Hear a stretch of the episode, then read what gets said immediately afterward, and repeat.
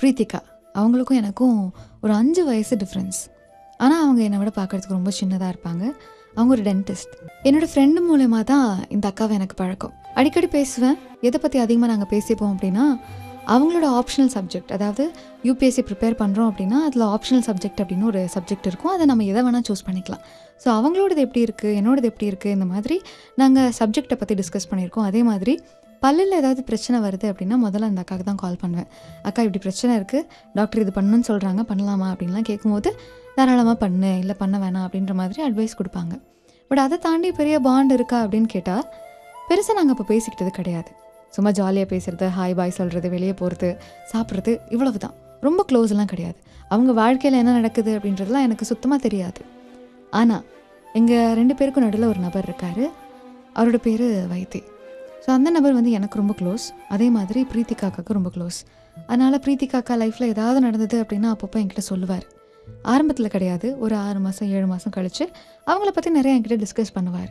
அப்படி தான் அந்த அக்காவை பற்றி எனக்கு தெரிய ஆரம்பிச்சது. பிரீத்திகா அக்கா ரொம்ப ஜாலியான பொண்ணு. ரொம்ப துள்ளலான பொண்ணுன்னு சொல்லலாம். குறும்புத்தனம் அதிகம். பசங்களுக்கு நேராக நின்று வா சண்டை போடலாம் அப்படின்லாம் கூப்பிட்டு பல நேரங்களில் நான் பார்த்துருக்கேன். ரொம்ப சிரிச்சுக்கிட்டு ஜாலியாக இருப்பாங்க. மனசில் ஒரு சில கவலைகள் இருந்தாலும் அந்த கவலைகளை புலம்பலாக புலம்பி தள்ளிடுவாங்க அதை கூட அவங்களே புலம்பிட்டு சிரிச்சுக்கிட்டு அவங்க ஃப்ரெண்ட்ஸ் எல்லாம் கேலி கிண்டல் பண்ணும்போது ஜாலியாக எடுத்துக்கிட்டு ரொம்ப ஸ்போர்ட்டிவான ஒரு பொண்ணு தான் ஆனால் இந்த பொண்ணு ஒரு பையனை நேசிச்சிருக்காங்க. அந்த நபரும் அடிக்கடி வருவார் போல். ஆனால் நான் வரும்போதெல்லாம் அந்த நபர் நான் பார்த்ததே கிடையாது. அந்த நபர் எப்பேற்பட்ட நபர்? நல்லவரா கெட்டவரா மோசமானவரா? எனக்கு தெரியவே தெரியாது. ஆனால் வைத்தி சொல்லி தான் எனக்கு அவங்களோட ரிலேஷன்ஷிப் பற்றியே தெரியும். பிரீத்திகாக்கா அந்த நபரை அவ்வளவு நேசிச்சிருக்காங்க. ஒரு நபரால். அதாவது ஒரு பொண்ணால் ஒரு பையனை இவ்வளவு நேசிக்க முடியுமா அப்படின்ற அளவுக்கு நேசிச்சிருக்காங்க. இதுக்கு முன்னாடி சொல்லும்போது பட் அந்த அக்கா ஒரு நபரை நேசிச்சாங்க அப்படின்னு சொன்னேன் இல்லையா? ஏன் அந்த பட் அப்படின்ற வார்த்தையை பயன்படுத்தினேன்னா அந்த அக்கா ரொம்ப சந்தோஷமாக இருப்பாங்க. ஆனால் அவங்க ரிலேஷன்ஷிப்பில் ஏதாவது ஒரு சின்ன பிரச்சனை வந்துச்சு அப்படின்னா சோகமாயிடுவாங்க. அதை பற்றியே யோசிச்சுட்டு இருப்பாங்க. ஒரு மாதிரி டல்லாக இருப்பாங்க. இருந்தாலும் ஃப்ரெண்ட்ஸ் எல்லாம் குஷிப்படுத்த ட்ரை பண்ணுவாங்க ஜாலியாக ஆயிடுவாங்க நார்மலாக ஆயிடுவாங்க.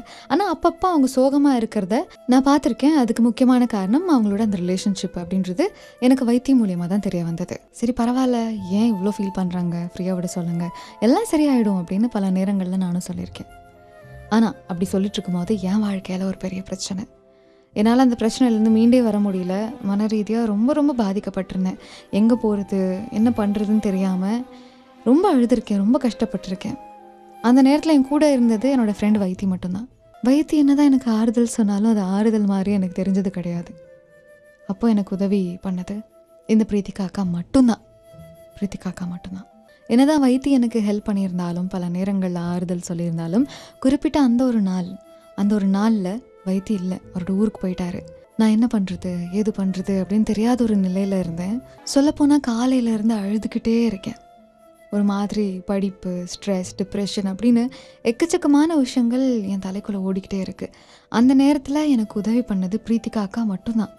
வா வெளியே போகலாம் அப்படின்னு சொல்லி என்னை வெளியே கூட்டிகிட்டு போய் உனக்கு என்ன பிரச்சனை?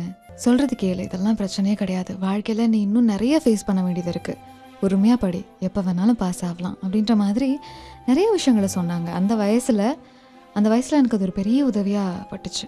ஏன்னா அந்த அக்கா கிட்ட பேசின பின்னாடி என் மனசை திறந்து பல விஷயங்களை ஷேர் பண்ண பின்னாடி அதுக்கு அந்த அக்கா சொன்ன விஷயங்களை கேட்ட பின்னாடி என்னோட மைண்ட் ரொம்ப தெளிவாச்சு.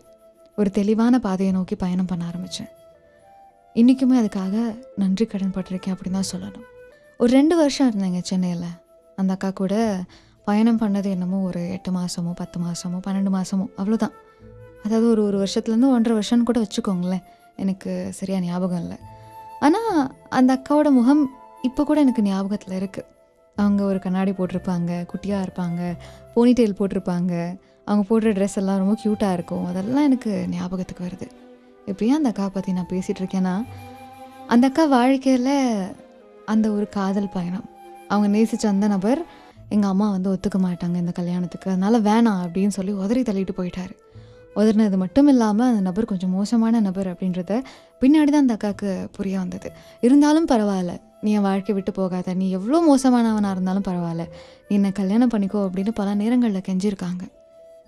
ஆனால் அந்த நபர் முடியாது. போ அப்படின்னு தூக்கி எரிஞ்சிருக்காங்க அந்த அக்காவை. இந்த ஏமாற்றம் அந்த அக்கானால ஏற்றுக்கவே முடியல. ஏன்னா அதுக்கு பின்னாடி இருந்த காரணங்கள் அப்படி இருந்திருக்கு. ஒரே நேரத்தில் பல பேருக்கு நம்பிக்கையை கொடுத்துருக்காரு அந்த நபர். கல்யாணம் பண்ணிக்கிறேன்னு. அதில் ஒருத்தங்க தான் பிரீத்திகா. ஆல்மோஸ்ட் ஒரு ஏழு வருஷமாக நேசிச்சுட்டு இருக்காங்க அந்த நபரை. இப்படிப்பட்ட இந்த சூழலை அவங்களால ஏற்றுக்க முடியல. எனக்கு அறிவுரை சொன்ன அந்த நபர் தான் அவங்களுக்கு என்ன சொல்கிறதுன்னு தெரியாமல் தவிச்சிருந்திருக்காங்க போல. வேடிக்கையாகவும் கிண்டல் பண்ணி கேலி பண்ணி பழகின நண்பர்களுக்கு இந்த ஒரு விஷயம் ஒரு பெரிய பொருட்டாக இல்லை. பரவாயில்ல விடு ஃப்ரீயாக விடு பார்த்துக்கலாம் அப்படின்ற வார்த்தைகளை மட்டும்தான் அவங்களால கொடுக்க முடிஞ்சது. ஏன்னா பிரீத்திகா ஜாலியான பொண்ணு. ஜாலியான பொண்ணு எப்போதும் ஜாலியாக தான் இருப்பாங்க. அப்படின்ற மனநிலை எங்கள் எல்லாருக்குள்ளேயும் இருந்தது.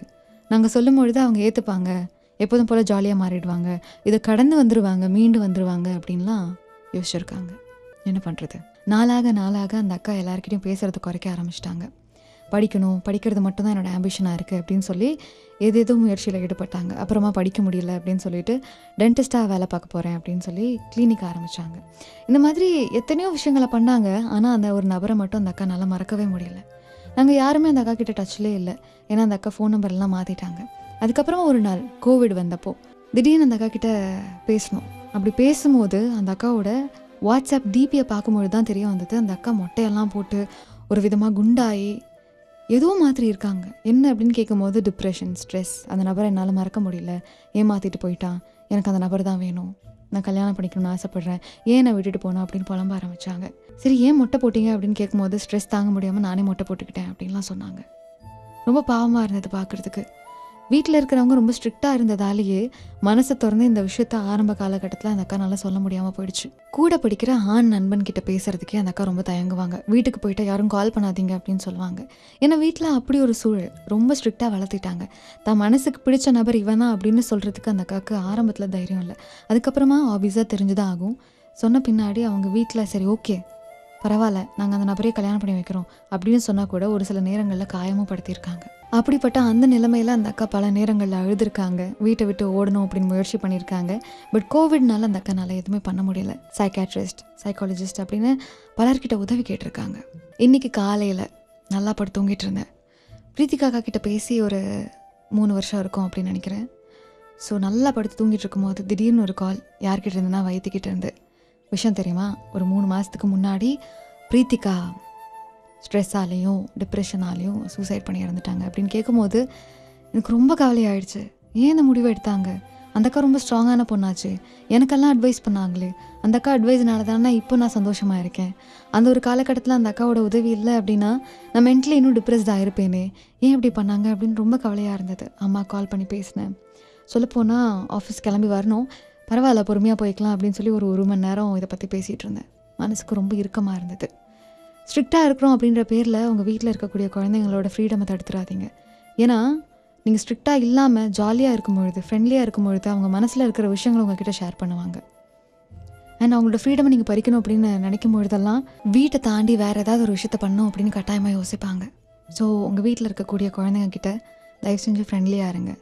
அண்ட் மன ரீதியாக யாராவது டிப்ரெஸ்டாக இருக்காங்க ஸ்ட்ரெஸ்டாக இருக்காங்கன்னா உங்களால் முடிஞ்ச உதவியை பண்ணுங்கள் அண்ட் நீங்கள் ஸ்ட்ரெஸ்டாக இருக்கீங்கன்னா தயவு செஞ்சு உங்கள் ஃப்ரெண்ட்ஸ் கிட்ட பேசுங்க. உங்கள் மனசில் இருக்கிற விஷயங்களை சொல்லுங்கள் பேசாமல் உங்களை நீங்களே ஐசோலேட் பண்ணிக்காதீங்க. இந்த ஒரு விஷயத்தை இன்றைக்கி நான் ஷேர் பண்ணிக்கணும்னு ஆசைப்பட்டேன். உங்கள் வீட்டில் இருக்கக்கூடிய ஒரு அக்காவா ஒரு தங்கையா ஒரு பொண்ணா இந்த விஷயத்தை அவங்க எல்லாருக்கிட்டையும் சொல்லிக்கணும் அப்படின்னு ஆசைப்பட்டேன். இன்னொரு பிரீத்திக்கா இந்த உலகத்தை விட்டு போகக்கூடாது அப்படின்ற ஒரு நல்ல எண்ணத்தால்.